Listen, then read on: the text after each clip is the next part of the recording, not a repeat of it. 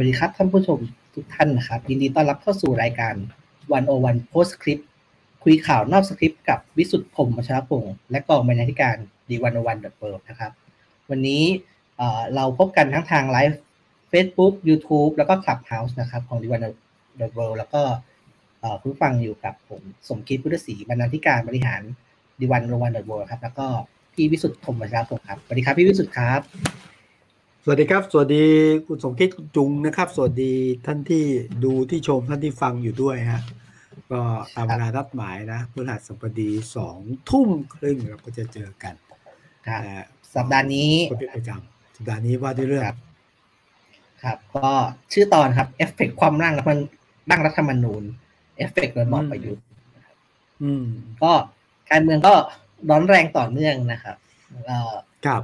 บนเวียนอยู่กับเนี่ย รัฐธรรมนูญสารรัฐธรรมนูญนะครับ ผมคิดว่ารอบสัปดาห์ก็มีอยู่สองสามเรื่องใหญ่ ๆ ที่ต่อเนื่องกัน เรื่องแรกก็เรื่องบทความร่างร่างรัฐธรรมนูญนะครับฉบับประชาชนฉบับประชาชนอีกฉบับหนึ่งนะครับ แล้วก็จากนั้นก็ตามมาด้วยการที่สารรัฐธรรมนูญนะครับ มีมติเห็นว่า กฎหมายแพ่งมาตราหนึ่งสี่สี่แปดซึ่งเป็นกฎหมายว่าด้วยการสมรสระหว่างชายและหญิงเนี่ย ครับไม่ขัดไม่ขัดกับรัฐธรรมนูญนะครับ เออ อันนี้น่าสนใจนะกฎหมายว่าการสมรสเท่าเทียม ครับ ก็คนที่สนับสนุนการสมรสเท่าเทียมเนี่ยก็อาจจะต้องมาผิดหวังมีเหไหมผิดหวังไม่ผิดหวังผิดหวังแล้วก็มีเหคำตัดสิน ไม่ไม่ไม่ไม่ไม่ไม่ได้สนับสนุนทางนี้นะครับแล้วก็เรื่องสุดท้ายที่ผมไม่รู้ผมว่าน่าสนใจแล้วก็น่าคิดก็คือเรื่องนโยบายการเอารถบรรทุกมาวิ่ง เอารถทหารมาวิ่งแทนรถบรรทุก ซึ่งผมคิดว่าก็มันก็สะท้อนในยะทางการเมืองอะไรอยู่เยอะหลายอย่างอยู่ ครับ อันหลังก็สะท้อนว่านายกเป็นคนที่ หวังดีพร้อมแก้ปัญหาทุกเรื่องครับผักแพงก็ไปปลูกผักในค่ายทหารนะฮะรอบนี้ปรากฏว่าน้ำมันแพงกลุ่มรถบรรทุกประท้วงนายกบอก เดี๋ยวเอารถทหารไปขน คือคือปรารถนาดีจริงแต่ว่า มันไม่ใช่วิธีแก้ปัญหา แก้ได้จริงเปล่าไม่รู้นะก็ก็พูดกันทั้งบ้านทั้งเมืองเดี๋ยวคุยกันว่าตกลงเราหวังดีแต่ว่า มันมันไปไม่ได้อะมันสะท้อนวิธีคิดนะ นะงั้นเดี๋ยวเราคุยกันเรื่องเรื่องแรกกันครับพี่วิสุทธิ์ผมว่าเป็นเรื่องใหญ่ที่สุดในรอบสัปดาห์ครับ ก็คือที่ประชุมร่วมกันของรัฐสภานะครับก็คือสภาที่มีทั้งสสและสวเนี่ย มีมติไม่รับหลักการร่างรัฐธรรมนูญแห่งรัชอาณาจักรไทย ก็คือแก้ไขเพิ่มเติมฉบับที่ก็คือฉบับประชาชนครับที่เสนอโดยกลุ่ม Resolution ซึ่งนำโดยอาจารย์ปีบุตรแสงกนกกุลคณะก้าวหน้านะครับ แล้วก็คุณ ไอติมไอติมคุณผลิตนะครับวัชรศิลป์นะครับ ก็ลงมติด้วยคะแนน 473 ต่อ 206 งดออกเสียง 6 473 ก็เท่าไหร่นะ ต่อ 206 ครับ 206 ครับ ก็ก็บทความตั้งแต่วาระแรกครับ ก็ไม่ก็เป็นไปตามคาดหมายนะครับ ก็ต้องโดนคว่ำอยู่แล้วนะครับ พี่ พี่วิสุทธ์เห็นอะไรครับดูคำตัดสินหรือว่าดูถ้ามีโอกาสได้ดูการอภิปรายไม่รู้ไม่แน่ใจว่าพี่สุดเห็นเห็นอะไรบ้างเห็นอะไรนะก่อนจะเห็นอะไรผมผมดูก่อนว่าข้อเสนอสาระสำคัญในการร่างแก้ไขธรรมนูญฉบับประชาชนเนี่ยนะเขาใช้คำว่าอะไร ล้มโละ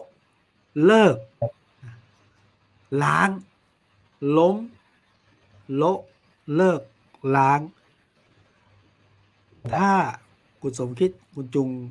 เป็นผู้ที่ต้องถูก ไม่ล้มไม่โละไม่เลิกก็ต้องล้างเนี่ยนะจะโหวตให้เหรอไม่ได้อยู่แล้ว คือคือคือเป้าของร่างรัฐมนูญประชาชนเนี่ยก็คือเลือก็สร้างสิ่งใหม่นะอะผมไปดูนะคือล้มคือ ล้มสวเดินหน้าสู่สภาเดียวกับสภาผู้แทนราษฎร นะอันนี้บางคนจะเห็นด้วยนะ บางคนจะเห็นด้วย โละโละสารรัฐธรรมนูญ องค์กรอิสระนะฮะคือไม่ได้เลิกนะโละแล้วก็เอาให้มีการจัดที่มาที่ไปโดยประชาชนมีส่วนร่วมทุกฝ่ายมีส่วนร่วมอะเลิกยุทธศาสตร์ 20 ปี และแผนปฏิรูปอันนี้คอสชเขาวางมา คุณจะไปเลิกก็ได้ยังไงที่สาม ล้างมรดกรัฐประหารนะโดยเฉพาะคำสั่งนิรโทษกรรมนี่คืออย่างนี้ที่ผมพูดนี้เพราะว่าเป้าของรัฐมนูลร่างประชาชนคือเปลี่ยนเลย หรือหรือสร้างใหม่ ซึ่งมันเป็นไปไม่ได้หรอก เพราะว่าอะไรไหมเพราะว่าคุณต้องไปผ่านการยกมือจากรัฐบาลพรรครัฐบาลไปแล้วสวที่คอรทแต่งตั้งมันเป็นไปไม่ได้ แล้วไม่แปลกที่ผลออกเป็นอย่างนี้ ทีนี้การล้มโละเลิกล้างเนี่ยนะ ผมคิดอย่างนี้ เป้าผมคาดเดานะ เป้าของผู้ที่นำเสนอเนี่ย ไม่ได้ต้องการการชนะในสภา รู้อยู่แล้วว่าแพ้ตั้งแต่เริ่มชก แต่ว่าความชนะของกลุ่มนี้คือ ได้นำประเด็นได้จุดประกายเรื่องเหล่านี้ เข้าสู่สภาอย่างเป็นทางการคิดดูนะ ถ้ากลุ่มของอประชาชนเนี่ยแล้วไปเคลื่อนไหวเรื่องนี้นอกสภา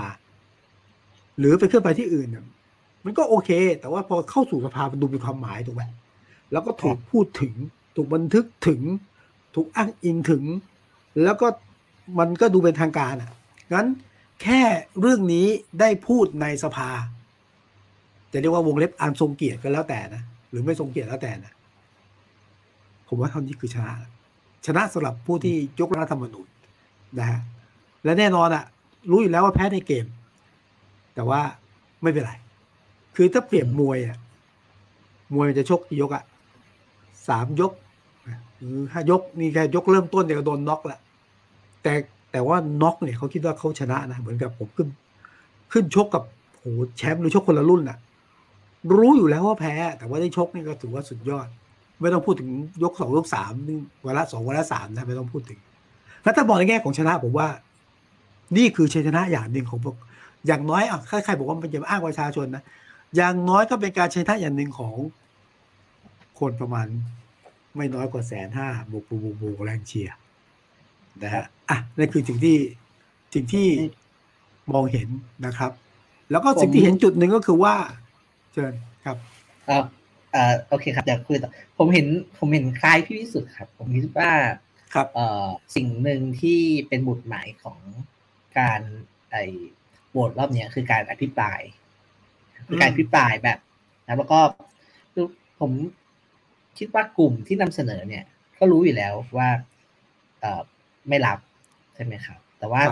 นอกจากที่กลุ่มผู้นำเสนอเนี่ยจะได้พูดถึงเหตุผลนะครับ อีกด้านหนึ่งมีด้านกลับด้วย เราจะได้เห็นว่าคนที่ไม่เห็นด้วยเนี่ยเขาดีเฟนต์กันยังไงนะครับซึ่งในแง่นี้ผมผมได้ฟังบางส่วนของการอภิปรายเพื่อของกลุ่มที่ไม่ไม่ไม่รับหลักการนะครับ ก็ผมคิดว่าชนะชนะสองต่อในความเห็นผมนะครับ ก็คือกลุ่มผู้เสนอกฎหมาย ผู้เสนอกฎหมาย คือในทางหนึ่งเขาก็ได้เสนอเหตุผลของเขานะครับ ในทางหนึ่งกลุ่มดีเฟนเนี่ยเอ่อผมผมคิดว่าเอ่อทำทำทำกันบ้านได้ไม่ค่อยดีครับผมไม่แน่ใจว่าเอ่ออาจจะอ่านร่างกันมา แต่แต่ไม่แน่ใจว่าเวลาโต้ตอบร่างเนี่ยก็ทำทำได้ไม่ค่อยดีเท่าไหร่ในในในความเห็นผมครับมีมีคนที่อาจจะถูกจับคู่ว่าเป็นแบบอ ภิปรายได้น้ำได้เนื้อหน่อยก็มีคุณคำนวณสุทธิสมานใช่ไหมครับ ที่อภิปรายแต่คุณคำนวณก็ก็ก็ก็ไม่ยอมรับร่างครับผมก็แกก็ให้เหตุผลอะไรนะครับ มีชุดคำมีหนึ่งรวมศูนย์อำนาจ ให้องค์กรที่ไม่ได้มาจากการเลือกตั้งสองบั่นทอนสี่ควบคุมอะไรอย่างนี้ใช่ไหมครับ ก็ผมคิดว่าก็เป็นเป็นการพยายามโต้กับที่ได้นำได้เยอะที่สุดแหละ แต่ก็เออ ใครเห็นด้วยไม่เห็นด้วยยังไงก็ก็ลองไปอ่านดูนะครับ แล้วก็ในภายหลังอาจารย์ปีบุญเนี่ยก็ได้ออกมาตอบโต้เรื่องนี้อีกรอบหนึ่งแต่พูดจับประเด็นอย่างนี้นะประเด็นของของผู้เสนอกฎหมายเนี่ยโอเคชัดเจนล้มระบบเก่านะฮะระบบเก่าว่า การรวมศูนย์อำนาจนะฮะแล้วก็การกระจุกตัวของอำนาจการแทรกแซงองค์กรอิสระและองค์กรอื่น มันต้องปรับแล้วก็ให้อำนาจกับสภาผู้แทนราษฎร มีสภาเดียว แต่ว่าสภาผู้แทนราษฎรเนี่ยสามารถจะเรียกว่ามีองค์คณะหรือมีกรรมการที่ไปดูแลส่วนกองทัพส่วนอื่นเยอะแยะนะ ผู้ตรวจการอะ อันนี้คือข้อเสนอใหม่ ซึ่งคนเก่ารับไม่ได้งั้นผมที่ที่คุณสงเชษฐ์คุณจูบอกว่าเอ๊ะฝั่งนู้นไม่ค่อยไม่ค่อยได้อธิบาย ผมว่าเขาก็ไม่อยากอธิบายนะ ผมสรุปอย่างนี้นะรู้จุกนะหนึ่ง สิ่งที่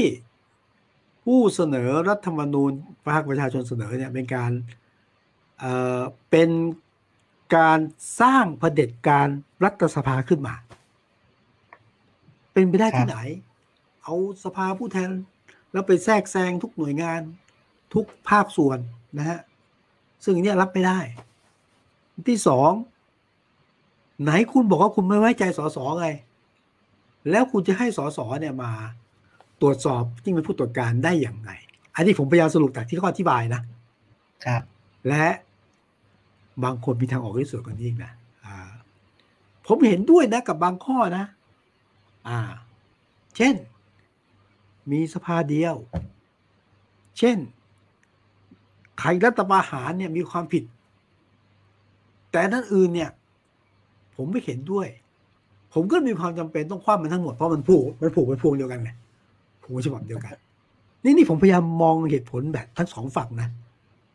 แต่ผมคิดผมสุกไม่ผิดหลักๆก็น่าจะเป็นอย่างนี้ไหมครับใช่ครับใช่ประมาณนี้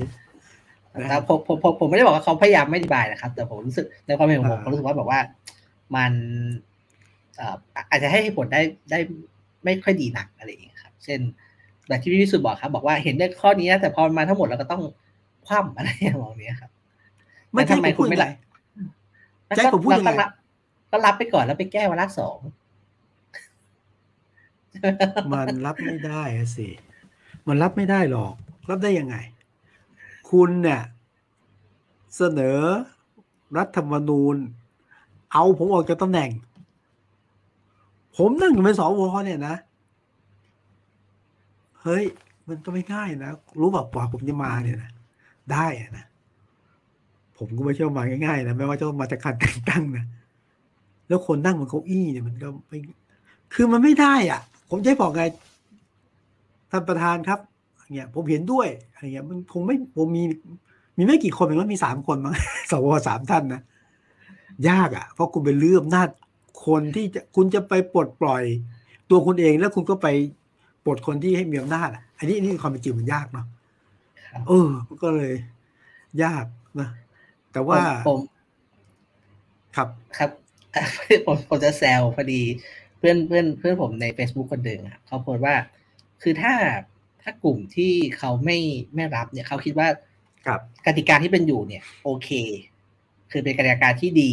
ใช่ไหมครับเขาก็อยากลองสลับดู อยากให้สลับให้เป็นอาจารย์ปียบุตรเนี่ยเป็นคนเลือกสองร้อยห้าสิบสวอ่าแล้วแล้วให้อาจารย์ปียบุตรเป็นคนเลือกสองร้อยห้าสิบสวแล้ว แล้วพวกคุณก็รอดูว่า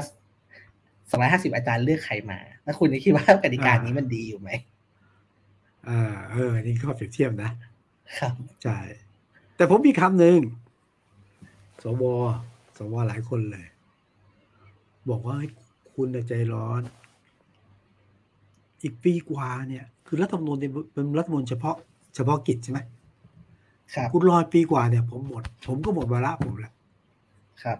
แล้วมันก็เข้าสู่ภาพปกติ อีกแป๊บเดียวทำไมจะรอไม่ได้นะผมไม่ได้ตั้งใจอยู่นาน เพราะว่าพอผมหมดจากสวเนี่ย ผมก็เป็นสวต่อไม่ได้นะรัฐธรรมนูญมันเขียนไว้ทำไมคุณไม่รอเออผมก็ฟังสวหลายคนพูดอย่างนี้นะจริง ๆ แต่ว่าถ้าผมไปอีกฝั่งนะเดี๋ยวข้อปีกว่าเลยอีกสองวันก็รอไม่ได้ เพราะว่า ผมรอคุณอีกสองปีเนี่ย อำนาจองค์คาพยพที่คุณสร้างมันจะแข็งแกร่งขึ้น แล้ว มันก็ยากที่เกิดการเปลี่ยนแปลงอะก็เงียบฟังหนึ่งก็จะคิดว่า ถ้ามันถ้าถ้าถ้ามันเหลือแค่ปีกว่าเนี่ยถ้ามันไม่ไปเลย อะไรอย่างงี้ใช่ไหมครับมันมีสองได้ครับ ก็คือว่าทำไมไม่รอทำไมไม่ไปเลย ถ้าถ้าคิดว่ามันแค่ปีกว่าแต่ว่าที่พี่วิสุทธ์พูดมาก็ก็มีประเด็นที่คนพูดกันเยอะมานานแล้วนะครับ ก็คือวาระห้าปีของสวอเนี่ยก็คือ ทำไมปีกว่าๆถึงถึงมีความสำคัญ เพราะว่าสวอย่าลืมว่าสสวเนี่ยมีมีอำนาจในการโหวตเลือกนายกด้วยใช่ไหมครับ แล้วก็การเลือกตั้งครั้งหน้าเนี่ยแม้ที่หลายคนเก่งว่าจะเกิดแบบสักปะคือช้าสุดก็ปีหกหกใช่ไหมครับ แต่ว่าหลายคนก็เก่งว่าว่าปีหน้า แต่ไม่ว่าจะเกิดปีหน้าหรือปีหกหกเนี่ย สวชุดนี้ครับจะยังเป็นคนที่ได้เลือกนายกอยู่ ผมว่าก็มันก็มีเกมเกมนี้แหละครับ ใช่ใช่ใช่ก็ต้องบวชรับนายกนายกอยู่ แล้วก็ทั้งสวเนี่ยนะครับ มีอำนาจในการที่จะผ่านไม่ผ่าน องค์กรหลายองค์กร องค์กรอิสระหลายองค์กร หรือองค์กรตามกฎหมายนะ เอาทุกอย่างใกล้ๆเนี่ยกสทชเนี่ยกสทช ชุดชุดรักษาการจะสิบปีอยู่เนี่ยถึงเลือกถึงเลือกไม่ได้ครับ คว่ำแล้วมันไม่ใช่เลือกไม่ได้ มันคว่ำแล้วคว่ำอีกอะไม่กำลังบอกว่า ปีกว่าก็จริง แต่เป็นปีกว่าที่สามารถที่จะทำอะไรได้เยอะ หรือไม่ทำอะไรได้เยอะ ใช่ไหมฮะเดี๋ยวผมไม่เลือกคุณอะ ถ้าคุณคิดหรือว่าหรือผมคว่ำคุณอะเฮ้ยบทบาทเยอะนะใช่ไหมแล้วบุคคลที่ทำหน้าที่ไปดูแลเรื่องของผลประโยชน์ประเทศชาติเยอะแยะไปนั่นนั้นปีกว่าเขาบอกก็รอไม่ได้เหมือนกันแต่อย่าอย่าว่าแต่เรื่องอย่างนี้ เรื่องรอบนี้ที่บอกโละ โละสวใช่ไหมมีแค่สภาเดียว ผมไปย้อนดูนะ พฤษภาพฤศจิกายนปีที่แล้วหนึ่งปีประมาณหนึ่งปี ตอนนั้นก็มีการเสนอร่างรัฐธรรมนูญฉบับประชาชนจำได้ไหมครั้งที่หนึ่ง โดยไอรอไอรอโดยคุณยิ่งชีพกับอาจารย์จอนึ่งภากรเข้าสู่สภาแล้วก็คว่ำเหมือนกันอะ ผมคิดว่าคราวที่แล้วข้อเสนอเขายังเบากว่านี้นะใช่ไหมข้อเสนอคือหนึ่งเปิดช่องตั้งสสรเพื่อไปร่างรัฐธรรมนูญ ยังไม่เอาอะ คว่ำแล้วก็ได้ ได้รัฐธรรมนูญฉบับเนี่ยฉบับฉบับเอื้อต่อนักการเลือกตั้งอะไม่เกี่ยวกับประชาชนบัตรสองใบอะไรได้แบ่งเขตเลือกตั้งเนี่ยแต่ไม่เกี่ยวตั้งสสรก็ไม่เอา นี่นี่ไอ้นี่ประชาชนฉบับแรกนะ แล้วก็ก็มีเสนอเรื่องนี้ฮะเรื่องของอลดอำนาจสวก็คือไม่ให้มีอำนาจในการเลือกนายกรัฐมนตรี อันนี้เขาไม่ได้โละสวนะเขาลด ยังไม่ผ่านเลย แล้วรอบนี้มันลื้อใหญ่จะผ่านได้ยังไงก็ที่ผมเห็นนะอืมผมเห็นอะไรไหม ครับคือต่างคนต่างเดินหน้าชน คือฝั่งผู้ที่เสนอให้มีการแก้ไขรัฐธรรมนูญเนี่ยก็รู้แล้วก็แพ้ เดินหน้าเต็มรูสูอยากเห็นการเปลี่ยนแปลง เสนอการเปลี่ยนแปลงทั้งหมดอย่างนี้แหละ คือเป้าขายความคิด จุดประเด็นว่ามีอย่างเงี้ยนะรู้ไม่สำเร็จ ฝั่งนู้นก็ตั้งป้อมชนเลย ไม่มีปฏิบัตินอมนะปิดประตู มันยิ่งล้าวลึกว่ะผมรู้สึกว่ามันมันเป็นการ แบ่งขั้วที่ชัดเจนมากยิ่งขึ้น มันต่อเนื่องกันนะ จากรัฐธรรมนูญปีหกสามมาถึงศาลรัฐธรรมนูญวินิจฉัยนะนะเอออ่าลไปเท่ากับลมล้าง เออ แล้วก็มาเรื่องนี้มันก็กลายมีความคิดสองขั้วแล้วมันก็ผมก็มองว่าจะเกิดอะไรขึ้นหนักผมก็หลายคนก็มองคล้ายๆที่พี่วิสุทธ์มองเนี่ยครับคือมองว่ามันคือมองการเมืองแบบเออ คือมันต่อเนื่องกันใช่ไหมอาทิตย์ที่แล้วเพิ่งสารรัฐมนูญเพิ่งมีคำตัดสินนะครับ คนก็ทำให้คนกลุ่มกลุ่มกลุ่มใหญ่ไม่พอใจมาบวกคอมล่างอีกก็เป็นช็อตที่สองที่ที่รู้สึกว่าเออแบบ คือไม่มีการเจรจาไม่มีการอย่างที่พี่บอกเดินหน้าชนนะครับแล้วก็มีแล้วก็มีช็อตหนึ่งที่ผมเห็นสื่อนะครับ เอาไปเล่นเยอะ ก็จะมีช็อตที่ คุณกิติศักดิ์รัตนวราหะใช่ไหมครับสวที่แต่งชุดกะกีแล้วที่ผมคือเวลาแกพี่แปลชอบดึงเก่งสังเกตสังเกตสังเกตครับอ่าแกก็ผมว่าเป็นช็อตเก่งรวมเก่งรวมช็อตเด็ดก็เป็นช็อตที่แบบแบบที่จันปีบุตรบอกก็เป็นช็อตประวัติศาสตร์กันผมคิดว่าที่ลุกขึ้นกัน คือการด่ากันกลางสภาหรือการแขวะการแซกกันกลางสภาเนี่ย ก็มีอยู่เรื่อยๆนะครับแต่แต่แต่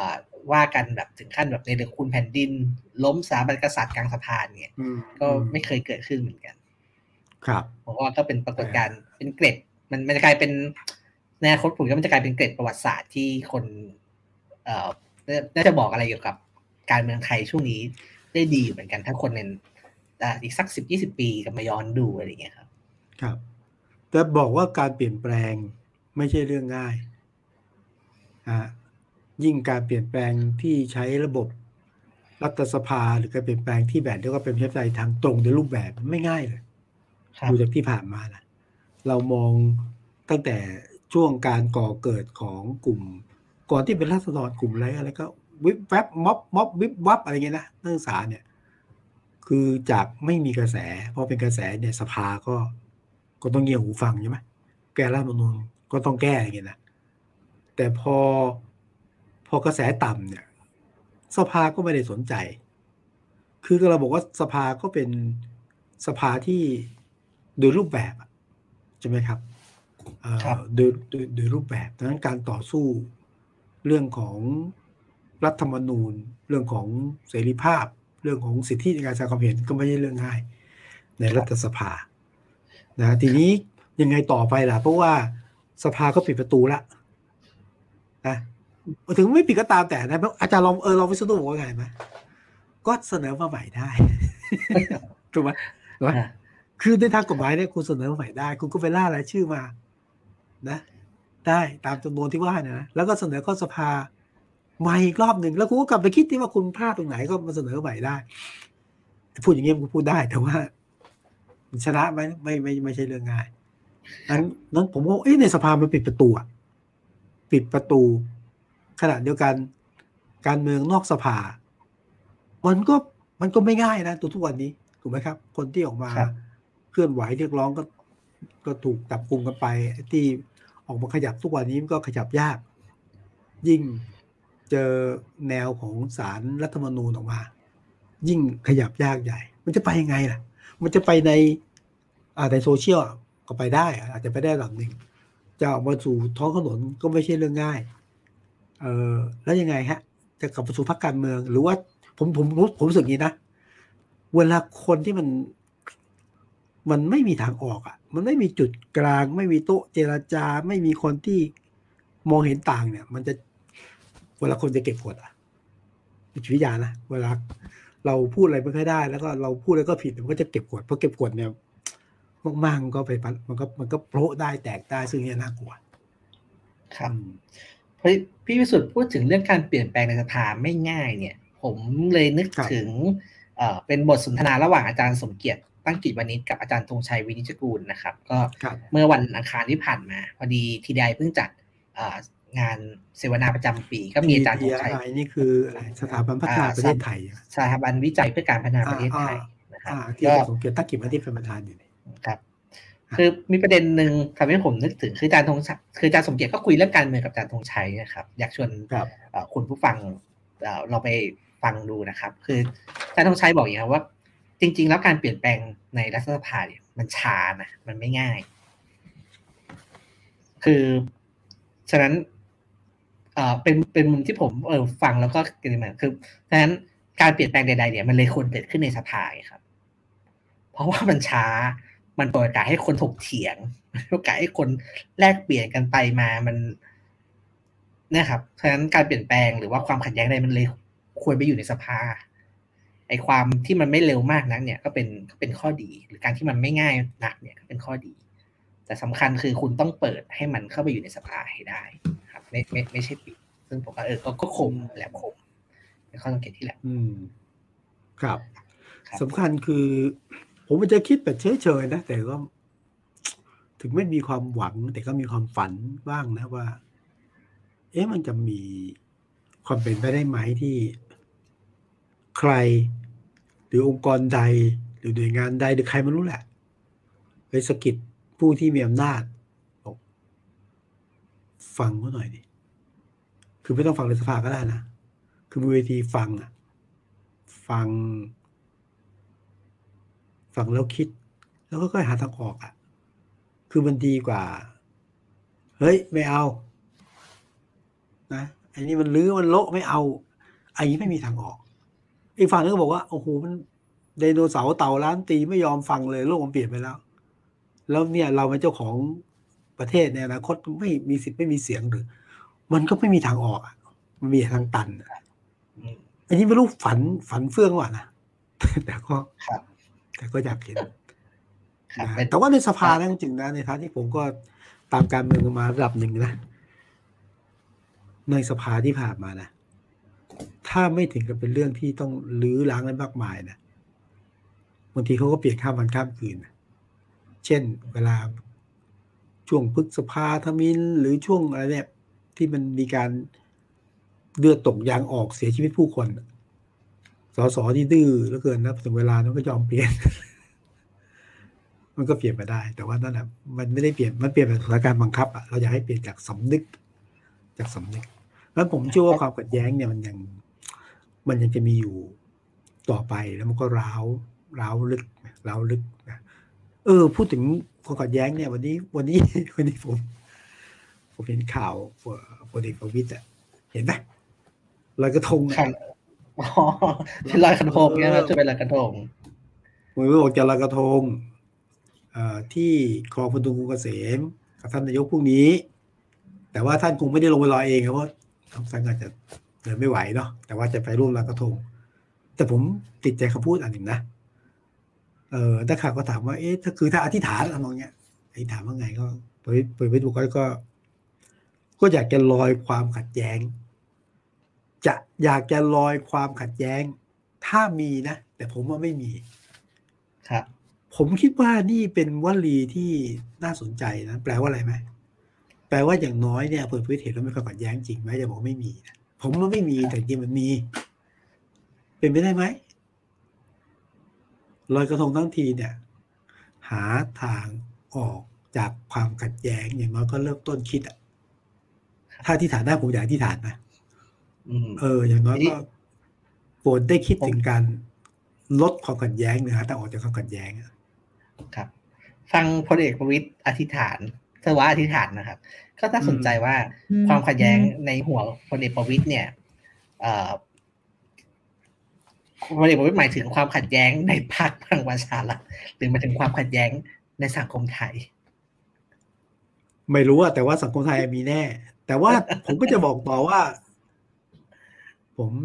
ถ้าผมเป็นโพลประวิตนะ ผมจะแอบแอบภาวนาหรือแอบแอบเอ่ออันนี้นะ จิตอธิษฐานขอให้มันเลิกทะเลาะสักทีเนี่ยโดยเฉพาะในพรรคพลังประชารัฐเพราะว่ามันเคย มันเคยทะเลาะกันแบบตั้งป้อมลบกันอะใช่ไหมชัดเจนว่าใครเชียร์ใครใครกลุ่มไหน แล้วตอนนี้มันเป็นความสงบแบบซ่อนเร้นซ่อนรูปอะรอวันประทุอะนั้นถ้าอธิษฐานได้ก็ ผมอธิษฐานว่าเฮ้ยเลิกเฮ้ยเลิกทะเลาะเถอะเพื่อพรรคจะได้อยู่ได้ แต่ว่าจะเห็นจริงนะจะเห็นจริงนะว่าอย่างน้อยเป็นการเริ่มต้นลอยกระทงว่าถ้าคิดเรื่องการลดความขัดแย้งเนี่ยน่าจะนำไปสู่การคิดหาทางออกได้ครับมีเรื่องหนึ่งอยากชวนพี่วิสุทธ์คุยครับ ก็คือเรื่องคำตัดสินของสารรัฐมนูญนะครับโอ้เรื่องกฎหมายเท่าเทียมทางเพศเรื่องเรื่องสมสมรสเท่าเทียมนะครับก็คือ ขออนุญาตเล่าแบบสรุปนะก็คือสารรัฐมนูญก็มีมตินะครับ ตัดสินว่ากฎหมายแพ่งมาตราหนึ่งสี่สิบแปดซึ่งเป็นกฎหมายว่าด้วยการสมรสระหว่างชายชายและหญิงเนี่ย ไม่ขัดต่อรัฐธรรมนูญครับ คือก่อนหน้านี้เนี่ย มีคนไปร้องนะครับ ก็คือเขาไปจดทะเบียนสมรสนะครับ แล้วก็นายทะเบียนเนี่ยไม่ไม่รับจด ก็มีการส่งเรื่องอไปสุดท้ายเรื่องไปก็สู้กันนะครับ แล้วสุดท้ายเรื่องไปถึงสารรัฐมนูญ ก็คนที่สนับสนุนสมรสเท่าเทียมก็คาดหวังว่านะครับว่า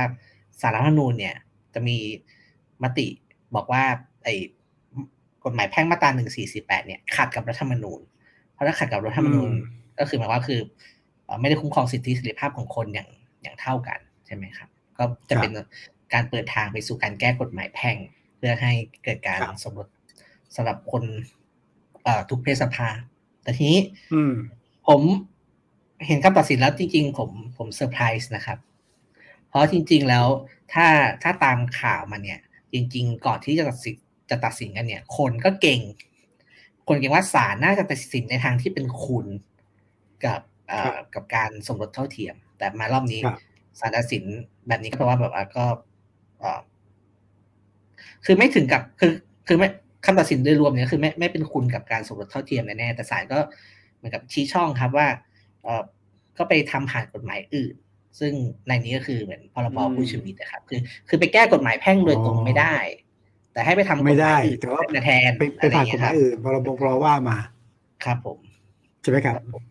ใช่ครับ นี่เป็นความเห็นเป็นคำวินิจฉัยครับครับผม ครับ ก็ผมดูแล้วก็ ในในในในฐานะคนที่ตามการเมืองในช่วงสองสามสัปดาห์ผมรู้สึกว่านี่เป็นเป็นแฮตทริกอะครับสามครั้งซ้อนที่บ้านคือฟุตบอลเวลาเวลาเตะบอลยิงเข้าสามลูกมันจะเขาเรียกว่าแฮตทริกใช่ไหมครับผมรู้ว่าตั้งแต่สารรัฐออกมาบอกว่าปฏิรูปเท่ากับล้มล้าง นี่คือ ครั้งที่หนึ่งที่หนึ่งความความร่างรัฐธรรมนูญ เป็นครั้งที่สองครับแล้วก็สารรัฐมนูญมีมติว่า ไอ้มาตราหนึ่งสี่สิบแปดไม่ไม่ขัดกับรัฐธรรมนูญเนี่ยก็เป็นสามครั้งซ้อนนะครับที่คนที่สนับสนุนหรือว่าขับเคลื่อนเรื่องสิทธิเสรีภาพเนี่ยเรียกว่าผิดกับกับกับกับการเมืองในภาพรวมแล้วก็ต้องทำไงต่อ หลังจากก็ศาลวินิจฉัยอย่างนี้แล้วกลุ่มคนที่เกี่ยวข้องก็จะหนึ่งไงต่อไหมฮะ อันนี้ผมก็ยังไม่ไม่ได้ตามละเอียดนะครับ แต่ว่าอันหนึ่งที่ที่หลายคนบอกให้ไปฝากความหวังไว้ก็คือ ไอ้ตัวพรบคู่ชีวิต ซึ่งเท่าที่ตามล่าสุดเนี่ยก็คือผ่านกฤษฎีกามาแล้วแล้วก็มาแล้วกฤษฎีกาส่งไปให้วิบวิบสภาผู้แทนราษฎรนะครับ แล้วก็แต่แบบเขาจะว่ามีคนไปร้องอีกในในขั้นตอนนี้ วิบก็เลยส่งกลับมาที่ให้กระทรวงที่เกี่ยวข้องเนี่ย คือเอากลับไปแก้ ซึ่งก็ก็ยังไม่เห็นรายละเอียดนะครับ ว่าหน้าตาสุดท้ายแล้วก็ ไอ้ที่เขาขอให้กลับไปแก้เนี่ย คืออะไรนะครับแต่นี้ในในในเรื่องไอ้เทคนิคทางกฎหมายเนี่ย ผมอาจจะไม่ได้ตามละเอียดนะนะผมคิดว่ามันมันมีในสำคัญทางการเมืองอยู่ ไม่รู้ที่สุดคิดยังไงคือผมต้องไปแชร์คือ คือปกติเนี่ย พอดี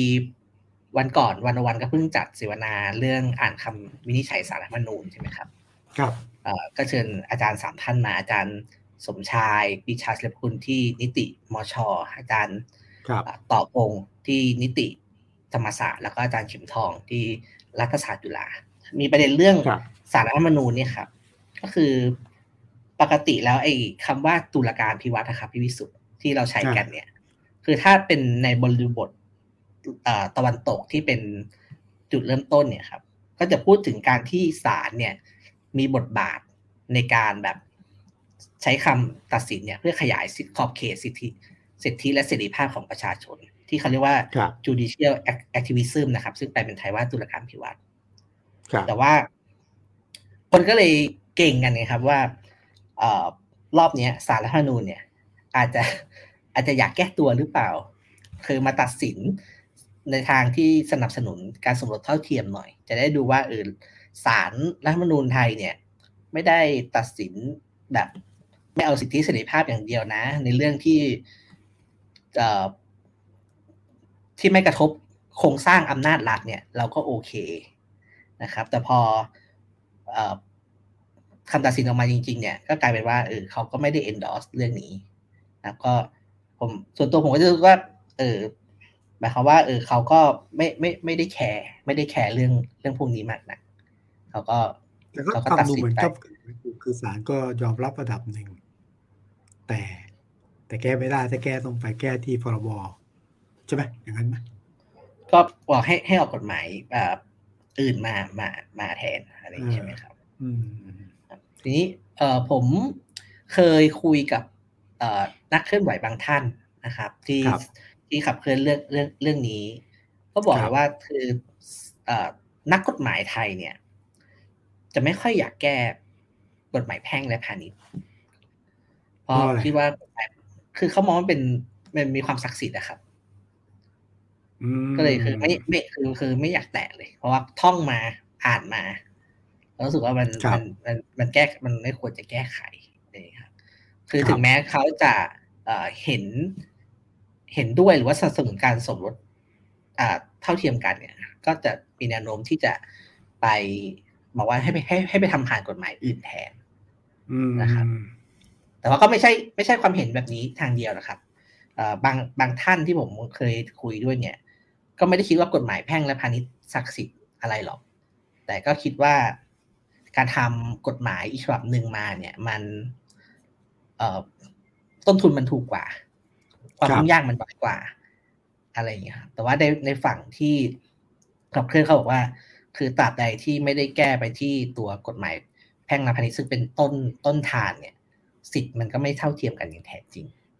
แล้วก็ก็เป็นดีเบตที่ที่เถียงเถียงกันอยู่ ตอนที่ผมตามเรื่องนี้ ครับ ผมก็ตามนี่เรียนตรงมาตรงมาเป็นคนที่ตามผ่านๆไม่ได้ลงลึกเท่าไหร่ ไม่ได้ลงลึกเรื่องนี้นะฮะ แต่ว่าตามดูแต่เห็นนายกนี่เห็นทางรองวิษณุก็บอกว่าตกลงว่า ตกลงว่าขั้นตอนต่อไปก็คือว่า รัฐบาลได้เสนอให้มีทำร่างพรบคู่ชีวิตนะเสร็จแล้ว ครับอย่างที่คุณสมคิดถูกว่าคือว่าเสนอไปที่วิปใช่ไหมครับแล้ววิทักท้วง ก็เลยส่งกลับไปที่กระทรวงที่เกี่ยวข้อง เช่นที่กระทรวงยุติธรรม ปรับปรุงเพิ่มเติมนะแล้วก็ตอนนี้ก็ วิก็ร่างกฎหมายฉบับนี้ขึ้นมา ขอให้ฝ่ายที่เกี่ยวข้องไปจัดทำให้เสร็จโดยเร็ว เพื่อเสนอให้ทันประชุมสมัยนี้นะเพราะว่าถือว่าผ่านคอรมอแล้ว แล้วก็กฤษฎีกาก็ตรวจเสร็จแล้ว ติดอยู่ที่วิปนะซึ่งก็ มีคนไปยื่นคัดค้านณตอนนี้ถูกไหมครับก็แต่ก็เรื่องนี้เรื่องนี้ผมก็ก็ก็น่าสนใจอยู่คือผมได้คุยกับเพื่อนเพื่อนสื่อนะครับ แล้วก็วิเคราะห์ว่าจริง ๆ แล้วเรื่องนี้น่าจะมีกลุ่มคนที่ไม่เห็นด้วยอยู่พอสมควรหมายว่าคือหมายว่าในกระบวนการภายในก็เลยศาลเลยตัดสินออกมาแบบแบบทางนี้อะไรอย่างเงี้ยครับ แล้วก็ที่ผ่านมาเรื่องนี้ก็ก็เคลื่อนได้ค่อนข้างยากในในสังคมไทยอืมทำไมเคลื่อนยากมั้งทำไมเคลื่อนยากล่ะครับ ผมก็ไม่แน่ใจเหมือนกัน แต่ว่าอันนี้ยืมยืมยืมคำอธิบายจากบางท่านมานะครับ ผมเคยอ่านเจอคือเขาเขาก็อธิบายว่าจริงๆสังคมไทยทั้งสังคมนะเป็นสังคมที่ค่อนค่อนไปทางอนุรักษ์นิยมอะคือเอ่อถ้าเป็นเรื่องเรื่องเรื่องเพศสภาพเรื่องอะไรเงี้ยก็จะแบบว่าไม่อ่าไม่ค่อย ผมใช้คำอะไรไม่ค่อยเท่าทันเท่าไหร่ใช่ไหมครับจะเห็นว่าแบบว่าก็ที่เขาวิจารณ์กันว่าสังคมชายเป็นใหญ่อะไรพวกนี้ใช่ไหมครับ หรือว่าวิธีที่แบบว่าเล่นโจ๊กกันในหมู่ผู้ชายอะไรพวกนี้เขาว่าสังคมไทยยังมีลักษณะอะไรแบบนี้อยู่อยู่เยอะมากนะครับแล้วก็ทำให้แบบว่าเออไม่ไม่ได้สนใจประเด็นเรื่องความเท่าเทียมทางเพศมากนักอะไรอย่างนี้ครับ ครับ ก็ไม่ง่ายเนาะจริงเราเห็นทุกวันนี้นี่เรื่องเพศสภาพนึงก็เปลี่ยนแปลงไปเยอะ แล้วดูเหมือนสังคมเปิดกว้างเยอะนะสังคมมันทั่วไปเนี่ยเปิดกว้างแต่ว่าในแง่กฎหมายเนี่ยมันก็ดูเหมือนยาก ยากรุ่นเป็นไปได้ยากพวกคนที่ดูแลกฎหมายก็เป็นคนรุ่นที่เนี่ยรุ่นที่ไม่ค่อยจะรับการเปลี่ยนแปลงเท่าไหร่ครับก็เลยแต่ต้องเรื่องนี้ในต่างประเทศก็เป็นเรื่องใหญ่ครับแต่แต่ในในในหลายประเทศก็เคลื่อนกันเป็น ก็เป็นขบวนการใหญ่โตนะเป็นซึ่งก็คือไม่คคือถ้าพูดจริงก็คงไม่ใช่เฉพาะเมืองไทยที่ที่ยากนะครับใน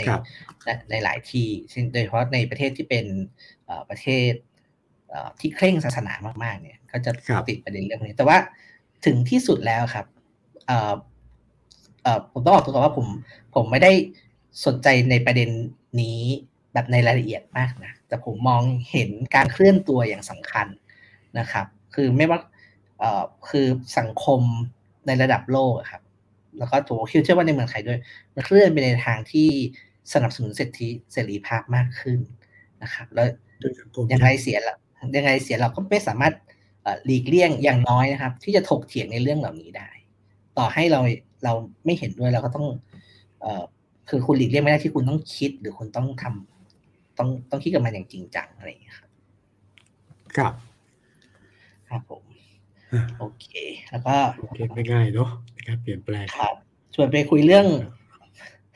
สบายๆครับ พี่วิสุทธ์เรื่องเดี๋ยวก่อนสบายๆผมผมกลับไปดูคนที่ดูแล้วเป็นเพื่อนเราอยู่นะ เช่นคุณภูรชัยบอกว่า สวก็ดีดีครับ แต่สวมีดีครับ แต่น้อยเกิน ที่เหลือเป็นสวหุ่นกระบอก รัฐบาลสั่งได้ นี่เป็นความเห็นนะ คุณปูรชัย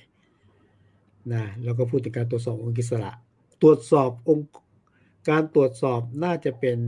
หน้าที่องค์กรอิสระนะฮะทำให้ไม่โปร่งโอเค สรุปว่ามองประชาชนเออมองสวไม่เป็นกลางด้วย โอ้ คุณปัทมวันนี่สวอืมนะอะสวโอเคนะโอเค ไม่ไม่ขออนุญาตอ่านแล้วกันแต่ว่าเขาเห็นเขาเห็นนะครับ โอ้นะคนคนที่ดูเราไปค่อนข้างจะเห็นอะไรที่ตรงตรงนะก็ลองดูครับว่ายังไงจะเปลี่ยนจะเปลี่ยนได้ จะเปลี่ยนได้มากน้อยแค่ไหนต้องรอปีครึ่งนะเรื่องของสวงสวนะครับ สุดท้ายครับพี่วิสุทธ์พี่วิสุทธ์เปิดประเด็นไว้นายกแก้ปัญหาด้วยน้ำมันแพงนะครับ ด้วย ให้ทหารออกมา เตรียมรถบรรทุกวิ่งขนส่งแทน เออทีแรกผมคิดว่านายกพูดเล่นๆปรากฏว่าเอาจริงฮะโอเคเขาล้างรถเขาล้างรถรอกันแล้วครับเขาเตรียมกันแล้วเนี่ยเนี่ยสแตนบายรถบรรทุกกองทัพบบกสแตนบายรถบรรทุกทหารสามพันเจ็ดร้อยคัน รอคำสั่งนายกฮะ หลังจากรถบรรทุกขู่จุดปิ้ง เพราะว่าน้ำมันแพง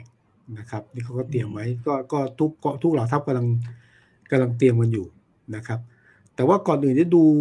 พูดพูดว่าเรื่องของเรื่องคือถูกไหมทางทางผู้ประกอบการรถบรรทุกเขาก็จะเขาก็จะ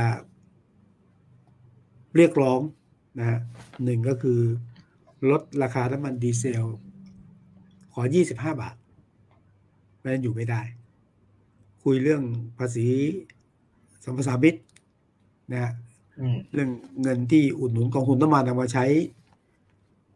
ด้านนี้ด้วยนะ ใช้อื่นก็ไม่รู้อะไรเงี้ยนะปอนเนี่ยแต่ประเด็นก็คือว่าเขาก็บอกว่า ทางทางของผู้คนประกอบการขนส่งอะเขาบอกว่ามีโอกาสเจอนี่นะเจอกับครั้งแรกเลยเจอกับรัฐมนตรีพลังงานรองนายกสุพัฒนพงศ์ครั้งที่สองเขาเจอกับ เจอกับรัฐมนตรีคมนาคม คุณศักดิ์ยาครั้งที่สาม เขามีโอกาสเจอกับพี่ป้อมนะเขาก็บอกว่าทั้งสามครั้งเนี่ยไม่มีคำตอบ ดังนั้นเนี่ยเขาก็จะใช้มาตรการที่บอกครับ ถ้าภายที่หนึ่งธันวาคมไม่มีคำตอบก็จะให้เติมน้ำมันรถรถบรรทุกคันละยี่สิบลิตร วิ่งมาถึงเทพแล้วน้ำมันหมดที่ไหนจอดที่นั่นเป็นเป็นค่าเป็นค่าม็อบไม่ใช่ค่าม็อบเป็นทรัคทรัคม็อบใช่แล้ว เอ่อน้ำมันหมดที่ไหนจอดพี่เห็นวิ่งได้กี่กิโลใช่ไหมแต่ประเด็นคืออย่างนี้ไงประเด็นก็คือ นายกก็บอกว่าโอเค ก็อย่ากกดดันกันมากใช่ไหมแต่ถ้าถ้ากดดันเนี่ย ก็เดี๋ยวจะให้รถบรรทุก รถบกสรถไฟแล้วอาจจะใช้รถทหารเนี่ยให้มาช่วย โอ้โหก็กลายเป็นประเด็นเลยนะฮะว่าเอ๊ะรถทหารเนี่ย จะมาช่วยขนคือคือ ปรารถนาดีเราเข้าใจจะขนได้จริงหรือเปล่าแต่ในยะนี้ก่อนนะจุงนะ ผมคิดว่าในยะของนายกรัฐมนตรีบอกว่าอะเดี๋ยวรถทหารวิ่งแทนรถบรรทุกเลยนะแก้ปัญหาความเดือดร้อนของประชาชนเนี่ยผมคิดว่านายกไม่เจรจา ครับ คือทางผู้ชุมนุมเนี่ยไม่ใช่ผู้ชุมนุมนี่ผู้ที่เขาเรียกร้องเนี่ยกำลังจะบ๊อบเรียกร้องให้เจรจาเขาก็บอกว่าเจรจา ก็ก็คุยกันอะสองสามมาตรการอะ อาจจะมีทางออกร่วมกันเพราะเขาไม่อยากจะผลักภาระกับประชาชนไงคือถ้าเกิดว่าไม่มีอย่างนี้ก็ต้องผลักภาระให้กับประชาชนประชาชนก็ต้องจ่ายงวคือการที่นายกพูดอย่างนี้ผมคิดว่านายกไม่เจรจาละอันการที่จะเอารถทหารมาวิ่งแทนเนี่ย โอเค เจตนานี่คือบรรเทาความเดือดร้อนช่วยเหลือประชาชนแต่เจตนาในผมผมตีความว่า ไม่คุย ไม่คุย คุณหยุดวิ่งเราก็มีรถวิ่งแทน นะนี่วิธีหนึ่ง แต่วิธีที่คนตั้งข้อสังเกต เอ๊ะนายกนายกพูดจริงเหรอเอาจริงเหรอคือการเอารถบรรทุกมาวิ่งเนี่ย คือ ผมมีโอกาสคุยกับผู้ก่อการรถบรรทุกเนี่ยรถบรรทุกขนส่งนะทั่วประเทศอะ นับล้านคัน แต่รถกระบะรถสองรถสองล้อสี่ล้อสิบล้อยี่สิบล้อเนี่ย เป็นล้านถามว่าหนึ่งทดแทนได้ไหม ที่สองเนี่ยพลังงานไม่เพียงพออยู่แล้วประเด็นต่อมาคือว่า ผู้ประกอบการที่ว่าในสรีระของรถรถทหารเนี่ย ไม่ได้ออกแบบมาเพื่อบรรทุกไงคือรถบรรทุกมันต้องบรรทุกหลาย ๆ ตัน มีที่จัดวางที่ชัดเจน มีผ้าคลุมมีล็อกต่างๆใช่ไหมครับ แล้วก็การขนส่งเนี่ยมันต้องใช้ ผู้เชี่ยวชาญพิเศษนะระบบ logistic transfer ต่างๆเนี่ยต้องไปรับสินค้าที่ไหนไปนำส่งที่ไหนไปลงที่ไหน มันไม่ใช่เรื่องง่าย อันนี้ความเป็นไปได้มันยากมันยาก รถไฟก็จะทำได้รถไฟทำได้ แต่รถไฟมันช้าแล้วก็ มันก็ทุกอย่างมีระบบอะนั้นเนี่ย เออผมคิดว่าก็ตีความว่าถึงนี้ห่วงใยก็เสนอมาว่าจะช่วย แต่ช่วยไม่ได้หรอกครับ อาจจะได้ทางจิตวิทยาเหมือนคราวที่แล้วพวกปลูกผัก ผักแฟก็ปลูกผักสีในค่ายทหาร ซึ่ง เออก็ แต่มันก็ปลูกแล้วมันยังไงฮะ มันก็ปลูกแล้วก็ได้นิดหน่อยอะใช่ไหมฮะนะก็ก็เนี่ยเป็นประเด็นที่สะท้อนวิธีคิดนายกเหมือนกันนะว่าหวังดีปรารถนาดีแต่สื่อวิธีแก้ปัญหาที่มันจะแก้ไม่ได้หรอก ถ้าไม่คุย ถ้าไม่เจรจาหรือไม่หาทางออกนะเหมือนเนี่ยเหมือนประเด็นเนี่ยประเด็นที่ อาจจะโยงมานะประเด็นเรื่องรัฐธรรมนูญที่ล้มที่คว่ำเนี่ย ถ้าตั้งป้อมอย่างเงี้ยแล้วไม่พูดไม่คุยไม่เจรจาเนี่ยนะไม่มีทางออกครับผมก็อยากจะแชร์เพิ่มกับพี่วิสุทธ์นะผมก็มีมีสามประเด็นครับแต่ก็คล้ายๆกับที่วิสุทธ์พูดไปครับประเด็นแรกคือว่า คือเวลาพูดว่าแบบจะวิ่งไปวิ่งแทนคือไม่ใช่เอารถมาวิ่งเฉยๆครับ ครับ คือคือคุณรับของที่ไหนระบบโลจิสติก คือพวกนี้เขาเขาวางระบบกันไปแล้วใช่ไหมแล้วก็ ประเด็นอีกประเด็นนึงที่พี่วิสุทธ์พูดไปแล้วก็คือรถไฟ คือจริงทางรถไฟในประเทศไทยมันก็จำกัดมากครับ เพราะว่าวิ่งกันได้ไม่ไม่เท่าไหร่นะครับ แต่ว่าประเทศไทยเป็นประเทศที่ใช้การขนส่งเนี่ยทางทางบกหมายว่าทางทางทางรถเป็นหลักนะครับ แล้วก็มันเจาะไปแทรกซึมได้ได้ทุกที่นะครับอันนี้ก็เป็นประเด็นหนึ่งอีกประเด็นหนึ่งก็ผมคิดว่าวิธีคิดไอ้คุณประยุทธ์เนี่ย รู้สึกว่าคือมีอะไรคือรู้สึกว่าทหารทำได้หมดเลย ใช่ แต่แต่ไม่ได้พูดถึงทหารอะไรคือคือคิดดีนะ คิดดีทำดีแต่ว่าจะไม่ได้ตอบโจทย์ คือผมสังเกตหลายครั้งแล้วคือ มีมีแนวโน้มที่จะคิดว่าแบบทหารไทยเนี่ยมีศักยภาพ ในการทำนู่นทำนี่ได้หลายอย่าง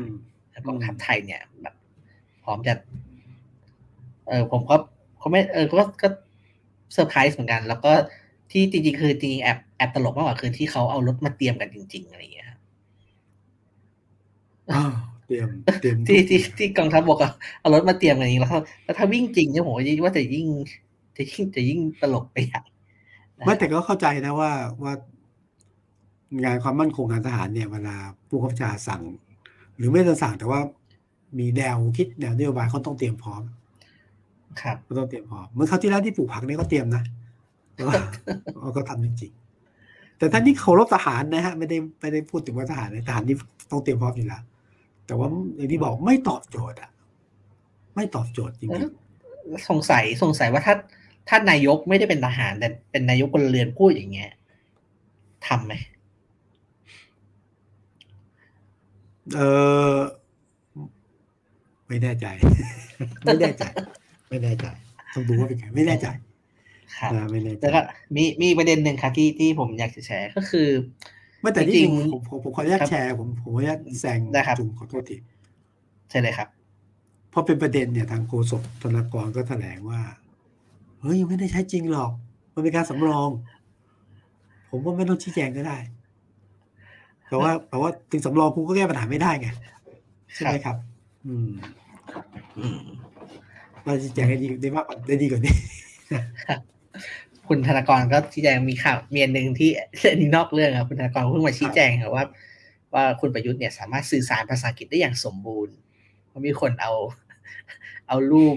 ไปแซวที่ผู้นำคนอื่นเอ่อยกมือแล้วก็คุณประยุทธ์ไม่ได้ไม่ได้ยกมืออะไรอย่างเงี้ยครับครับไอ้ประเด็นสุดท้ายที่ผมที่ผมอยากแชร์ก็คือว่าอ่าจริง ๆ เรื่องสถานการณ์น้ำมันแพงอะไรอย่างเงี้ยครับ ครับ เอ่อ ผมคุยกับเพื่อนที่เอ่อทำงานอยู่เอ่อสถาบันวิจัยอะไรเงี้ยเขาบอกว่าจริง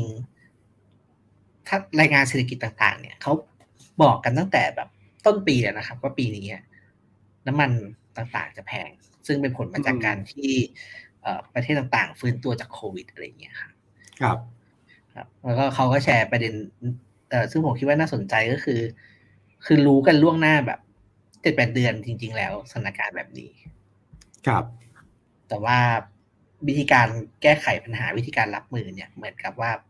มันเป็นสถานการณ์ที่ไม่คาดคิดนะครับ หรือเป็นสถานการณ์ที่ที่ไม่อาจทำนายได้ล่วงหน้า ซึ่งผมว่าเออนี่ก็ก็ก็เป็นปัญหาหนึ่งเหมือนกัน คือบางทีเอ่อวิธีการที่รัฐบาลรับมือกับสถานการณ์ต่างๆเนี่ยมันมีความมันมีความเฉพาะหน้าไปหน่อย ครับ หลายหลายเรื่องผมก็เป็นเป็นอย่างสัปดาห์ที่แล้วใช่ไหมครับพี่วิสุทธ์ก็มีโอกาสได้สัมภาษณ์กับคุณอนุทินนะครับเรื่องสองสองปีโควิดสัมภาษณ์ที่ที่วันวันเนี่ยครับก็มาวันมาสองสามวันนี้ผมก็เห็นข่าวอีกแล้วเรื่องตกตกขบวนตกขบวนเป็นผู้ผลิตยาอะไรอย่างเงี้ยครับ ซึ่งก็เสียดายถ้าตอนนั้นมีมีข่าวนี้มาก่อนก็คงได้ถามในรายการเหมือนกันว่า ทำไมตกขบวนได้อะไรอย่างเงี้ยครับแต่ว่านะผมผมได้ฟังกับเพื่อนผมก็ลองไปเช็คดูครับเออรายงานเศรษฐกิจต่างๆ ช่วงต้นปีมันก็ มันก็เขียนไว้จริงๆนะครับ ว่าปีนี้พวกไอสินค้าพวกกระพันอะไรมันจะแพง ครับ แต่ว่าเราก็ไปดูเออเราก็มัวแต่รับมือโควิด ก็ไม่ได้เตรียมเรื่องอะไรพวกนี้อะไรซึ่งผมคิดว่าน่าเสียดายจริง ๆ เรื่องเรื่องน้ำมันแพงเนี่ย ผมคิดว่าก็เหมือนกับเรื่องผักแพงหรือเรื่องกับลมหนาวมาภัยหนาว น้ำท่วมอะโอ้มันเหมือนกันนะคือมีวัฏจักรของมันอะ ครับ ปีนี้เดือนนี้น้ำจะท่วม เดือนธันวามกรากุมภาจะหนาวฮะช่วงประมาณหน้าฝนเนี่ยผักจะแพง ครับ ช่วงนี้มองเห็นแล้วว่า น้ำมันจะขึ้นอะไรเงี้ย ก็เห็นอะเห็นแต่ว่า ผมว่า มันก็เหมือนกับเป็นพัฒนาจักรว่าทุกปีพอมีก็แก้ไปทีนึงใช่ไหมครับ ไม่ไม่ได้ไม่ได้ตั้งรับไปล่วงหน้าจริงนะผมให้พี่วิสุทธ์เดาเรื่องหนึ่งครับ พี่วิสุทธ์ว่าปีนี้เราเจอปัญหาฝุ่นไหมเจอ เจอกำลังจะมาละพฤศจิกาหน้าหนาวหน้าหนาวฝุ่นมา ใช่ แล้วผมจำได้มาตรการเรื่องของฝุ่นนะ จำได้ว่าเอาละนอกจากเอาใส่หน้ากากนะ อะไรเงี้ยนะมาตรการนะแล้วก็สิ่งที่พูดเลยเอาละโครงการก่อสร้างขนาดใหญ่อ่าหยุดจะต้องมีมาตรการหรือจะต้องหยุดใช่ไหมครับเอ่อรถจากหน่วยงานราชการต่างๆ เนี่ยเอ่อมันต้องมาตรวจเช็คเครื่อง ระบบน้ำมันต้องเปลี่ยนใหม่อะไรเงี้ยก็พูดกันเยอะเราเราก็ไม่ทำอะไร ตอนนี้แต่ว่าตอนนี้ปัญหาคืออย่างนี้ครับพอพูด แล้วก็ไม่ได้แก้ปัญหาเพราะมันกลายเป็นเพราะอะไรครับโรคหรือว่าสิ่งนี้มาตามวัฏจักรของมันคนก็เริ่มชิน รัฐไม่ต้องทำอะไร คนชิน ให้เวลาแก้ไขบางเรื่องต้องตั้งรับนะในเรื่องน้ำมันนี่ก็ถือว่าถือว่าเป็นเรื่องใหญ่เพราะตอนนี้หลายคนออกมาเสนอว่าไม่ใช่แค่เรื่องน้ำมันแพงแล้ว แล้วรัฐบาลจะใช้สูตรเดิมอะสูตรเดิมรัฐบาลคือว่างี้ น้ำมันดีเซลยังไงก็ต้องตรึงไว้ที่ไม่เกินสาสิบบาท เพราะว่าเพราะไอ้น้ำมันดีเซลมันเป็นเขาเรียกน้ำมันน้ำมันทางการเมืองเนาะถ้าขึ้นเนี่ยมันเรื่องขนส่งเรื่องอะไรมันก็พังกัดภาระประชาชน ยังไงก็ขึ้นไม่ได้ ก็ประมาณสาสิบบาท แต่ว่ามันจะมีเรื่องอื่นไงกองทุนน้ำมัน ที่หักภาษีไปเนี่ย มันจะมาช่วยยังไง แล้วที่ไปใช้มันใช้ถูกวัตถุประสงค์ป่ะนะแล้วก็นานเอาไบโอดีเซลต่างที่เอาของแพง มาผสมน้ำมันเป็นของถูก แล้วตอนนี้เนี่ยกลายว่าของแพงผสมของถูกน้ำมันก็ยิ่งแพงใหญ่เลยอันนี้มันจะแก้ปัญหายังไง มันก็มีหลายหลายเรื่องที่ต้องคุยอะมันคงไม่ใช่แค่ยืนยันว่าเอาละไปตึงไว้ที่สามสิบบาท อ่า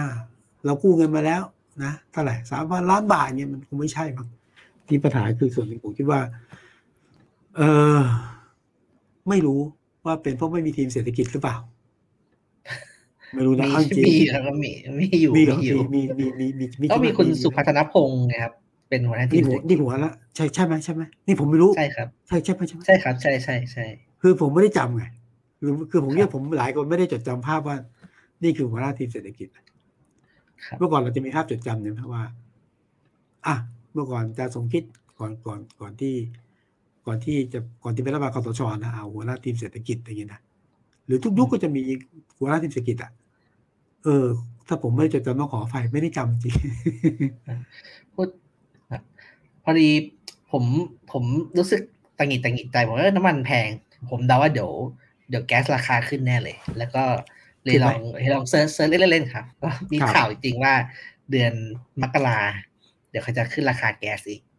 ครับ คือ คือถ้าน้ำมันแพงแก๊สแพงสิ่งที่ตามมาก็คือเงินเฟ้อใช่ไหมครับ แต่ว่าเศรษฐกิจไทยเอ่ออยู่ในช่วงที่แบบไม่ค่อยดีเท่าไหร่ครับ เราเลยจะเจอเหตุการณ์ที่เอ่อเศรษฐกิจไม่ดีแต่แต่มีเงินเฟ้อซึ่งคนที่เรียนเศรษฐศาสตร์มาก็จะรู้ดีมันเป็นมันเป็นโจทย์ที่แก้ยากครับ คือเงินเฟ้อพร้อมกับเศรษฐกิจถดถอยนะครับ แล้วก็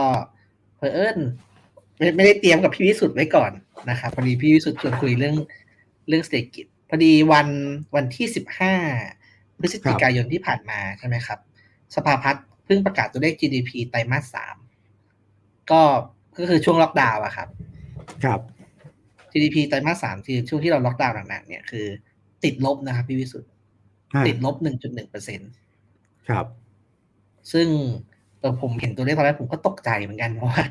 ปีที่แล้วเราอะเศรษฐกิจปีที่แล้วเราเจอโควิดรอบแรกใช่ไหมครับ ครับ เศรษฐกิจเราก็หนักแล้วนะ ปีปีนี้เราเราไต่ไต่มาที่เราเราจะติดลบไปอีกนะครับ แล้วก็ทำให้แบบว่าเอ่อคาดการณ์ว่าปีนี้เศรษฐกิจไทยโดยรวมก็คงไม่ได้ดีไปกว่าปีก่อน สักเท่าไหร่อะไรอย่างนี้ครับ ครับ ก็ก็น่ากังวลเยอะนะฮะจริงเรื่องน้ำมันก็มีหลายคนพูดวันนี้ คุณรสนาโตสิตกูลอะตัวเราเป็นหนึ่งในที่ต่อสู้เรื่องของพลังงานเรื่องของน้ำมันมายาวนานเหมือนกันนะจำได้ว่าช่วงที่เป็นสวเนี่ยเพราะว่าสู้เรื่องเนี่ย สู้กับปตทจนจนได้เป็นสว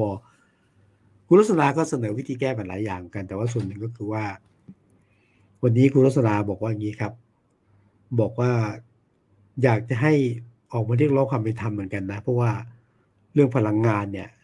ประชาชนถูกเอาเปรียบมากนะครับ ต้องช่วยปลดล็อกเพราะว่านอกจากเรื่องราคาน้ำมันนะ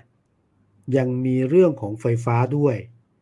ตอนนี้ไฟฟ้าเนี่ยมีสำรองล้นเกิน 40%เกินนะเพราะไม่ได้ใช้ มีโรงไฟฟ้าจนเยอะไป แต่ว่า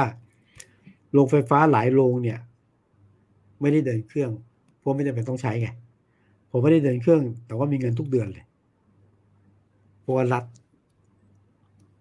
มันออกกฎหมาย support ให้พวกนี้ ต้องเดินหน้าต่อไปมีได้ประจำงานเป็นธุรกิจที่ไม่มีความเสี่ยงฮะถ้าเปรียบเทียบนะแม่ค้าเนี่ยเวลาหยุดขายเนี่ยไม่ได้เงิน แต่เจ้าของโรงไฟฟ้าเนี่ยหยุดเดินเครื่องแต่ว่าได้เงินตลอด นี่ก็เป็นวัฏจักรอันหนึ่งของทางเออเรื่องของพลังงานนะเรื่องนี้ก็เรื่องยาวกันนะอืมครับนะครับโอ้มีคนแทนไปถามผมหลังไมค์ครับพี่วิสุทธ์ครับว่า บอกว่า อยากให้ช่วยถามพี่วิสุทธ์เรื่อง พักไทยสร้างสรรค์หน่อย วันนี้มีข่าวว่า คุณประยุทธ์จะสร้างพักใหม่อีกแล้ว ผม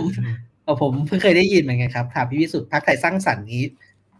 เป็นอะไรยังไงมายังไงครับพี่สันใช่ไหมเออคืออย่างนี้ไทยสร้างสรรค์มีการพูดกันเยอะว่าจะเป็นพักสำรองสำหรับสองสองสองปอคือปอป๊อกกับปอประยุทธ์ นะฮะอันนี้ก่อนผมปูภาพมีสำรองอีกแล้วครับ คืออย่างนี้เดิมเดิมที่เราเห็นข่าวคือว่า พลังประชารัฐ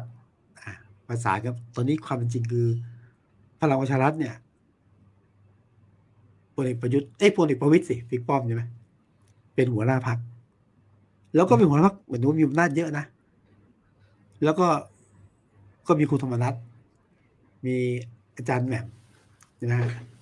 เป็นหลัก เท่าที่การวิเคราะห์การเมืองแล้วกันว่านายกก็อาจจะไม่ค่อยแฮปปี้เท่าไหร่คือ พี่ป้องก็ดูแลคุณธรรมนัฐจังเลยขณะที่คุณธรรมนัฐเนี่ย การยอมรับในพักก็ไม่ได้ว่าได้ทุกกลุ่มนะขณะเดียวกันเราก็รู้อะนายกปลดคุณธรรมนัฐแล้วคนวิทก็จะเอาคุณธรรมนัฐให้ได้ แล้วก็มีความพยายามที่จะเปลี่ยนนะคราวที่แล้วเนี่ยนะจำได้ไหมครับ กรรมการรัฐมนตรีหกคนของพลังประชารัฐไปพบนายก แล้วก็ประชุมกันต่อมา จะยื่นลาออก จากกรรมการพรรคเพื่อมีการเปลี่ยนกรรมการบริหารพรรคอะบิ๊กป้อมไม่ยอมก็อยู่เหมือนเดิม คือกำลังจะบอกว่าพลเอกประวิตยคุมพรรคคุณธรรมนัฐเป็นหลัก แต่ว่ามันเกิดความแตกในพรรคเหมือนกัน แล้วนายกรัฐมนตรีเนี่ย ที่จะได้รับการเสนอชื่อเป็นนายกในนามพลังประชารัฐเนี่ยเป็นคุณคุณคุณมั่นใจเหรอคุณเขาจะเสนอไหมหรือเสนอคนประกบไหมสองเนี่ยเออ คนเนี่ยคือมันต้องสั่งพักได้ที่ผ่านมางี้นะครับ ในทางการเมืองบอกว่าทางทางการเมืองแล้วกันผมใช้คำนี้ดีกว่ามีคนของฝั่งนายกเข้าไปอยู่ในพัก เช่นคุณพีรพันธ์สารีรัตนพิพากเข้าไปตามนู้ไม่ยอมรับนะ มีการรับน้องตุบตับ ตุบตับอย่างเงี้ยม่ให้เข้ามาเหมือนกัน ก็เกิดความไม่เป็นเอกภาพนายกก็ไม่เคยไว้ ไม่ค่อยสบายใจอะ นี่พลพัก อะเนี่ยที่หนึ่งนะฉากฉากในในพลังประชารัฐขณะเดียวกันเนี่ยเมื่อก่อนมีข่าวว่าประหลัดชิง ครับ อดีตประหลัดชัดชัยผมเลิศตั้งพักเพื่อสำรองสำหรับนายกรัฐมนตรี ครับ เพื่อผมคงถามประเด็นนี้ครับว่าเอาไหนว่ามีพักพักประหลัดชิงและทำไมถึงมีพักใหม่อีกสำรองหลายพักจัง คือตอนที่การเมืองเปลี่ยนไง ประหลัดชิงก็ไม่รู้จะอยู่พลังประชารัฐหรือว่าหรือว่าตั้งพรรคใหม่ เหตุพวกนี้ครับ เพราะว่าตอนนี้รัฐธรรมนูญที่รออยู่เนี่ย เลือกตั้งบัตรสองใบ การใช้บัตรสองใบทำให้พรรคขนาดกลางขนาดเล็กพรรคใหม่ ค่อนข้างเสียเปรียบสมมติประหลัดชิงตั้งพรรคใหม่ แล้วนายกไปอยู่ประหลัดชิงเนี่ยเกิดได้คะแนนน้อยซึ่งโอกาสไปได้คะแนนน้อยเยอะนะไม่ได้พักนำเนี่ยนายกก็วืดสิ จากปัดสองใบนะก็ตอนนี้ก็รอรีรอไว้ก่อน แล้วมีความพยายามให้ประหลัดชิงไปอยู่พลังประชารัฐแต่ตอนนี้ก็ยังไม่ลงตัว แต่ว่าอย่างนี้ฮะ เรื่องของเรื่องคือชื่ออะไรชื่ออะไรนะไทยไทยสร้างไทยสร้างสรรค์เนี่ย มีคนกลุ่มหนึ่งที่ไม่เอาวิกป้อมไม่เอาคุณธรรมรัฐเนี่ยพยายามจะบอกว่าท่านนายกครับพักไทยสร้างสรรค์ มีคนของเราจดทะเบียนพักไว้แล้วกกตรับรองไว้แล้วท่านนายกอยู่พักใหม่เถอะ ผมจะไปอยู่ด้วย ผมเนี่ยที่เห็นชื่อเนี่ยนะก็เป็นรัฐมนตรีฝั่งเนี้ยฝั่งที่อยู่ใกล้นายกจะไปอยู่ด้วยแต่ถ้าท่านนายกมาอยู่พักนี้นะคนของพลังประชารัฐก็จะย้ายไปอยู่นายกเพราะว่าถ้านายกไม่อยู่เนี่ย ไม่มีจุดขายพักนี้ก็ยังพักแกนนำได้นะครับ การันตีคือมีสสมา มีอดีตสสมา มีพวกผมมา ตอนนี้มีการคุยอย่างเงี้ย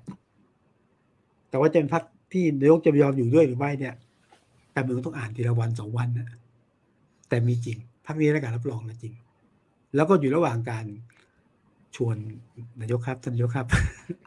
นายกคงลำบากใจถ้าอยู่พักนี้ก็เหมือนทิ้งพี่อะแต่ถ้า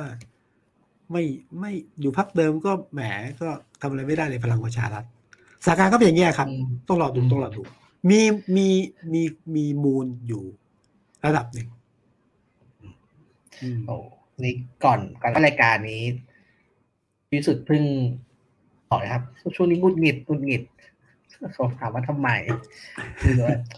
รู้สึกประเทศเป็นของคนไม่กี่คนหรือเปล่า เอาในทางการเมือง ในทางการเมืองเนี่ย เวลาเราพูดถึงการเมืองนะ เราจะพูดถึง สามปอ ตอนหลังก็มีสี่ปอนะปอแป้งเนี่ย แล้วก็มีตัวละครไม่กี่คนนะสรุปว่าทางการเมืองตัวลง มีตัวละครที่กำหนดชะตาชีวิตไม่กี่คนละอันนี้อันนี้นี่ไม่เชิงบ่นแต่ว่าก็ผมคิดว่าเป็นความรู้สึกในฐานะประชาชนคนหนึ่งหลายคนคงจะรู้สึกเงี้ยนะแต่ว่าไม่เคยมีทางเลือกอืมก็ครับถึงจะอึดอัดอะไรยังไงก็ ก็ก็ต้องสู้ต่อไปครับไม่รู้จะบอกยังไงเหมือนกัน ก็ เราก็เผชิญชะตากรรมเหล่านี้ร่วมกันนะครับแต่อย่าสิ้นหวังแต่อย่าสิ้นหวัง สู้ในหนทางที่ที่เป็นไปได้นะสถานการณ์หรือว่าความเหมาะสมแต่ละคนไม่เหมือนกันนะ แต่ว่าผมผมชัวร์ทำในจุดที่เราควรต้องทำอะสักพักเนี่ย ถ้ามันประเด็นทางการเมืองบางทีเนี่ย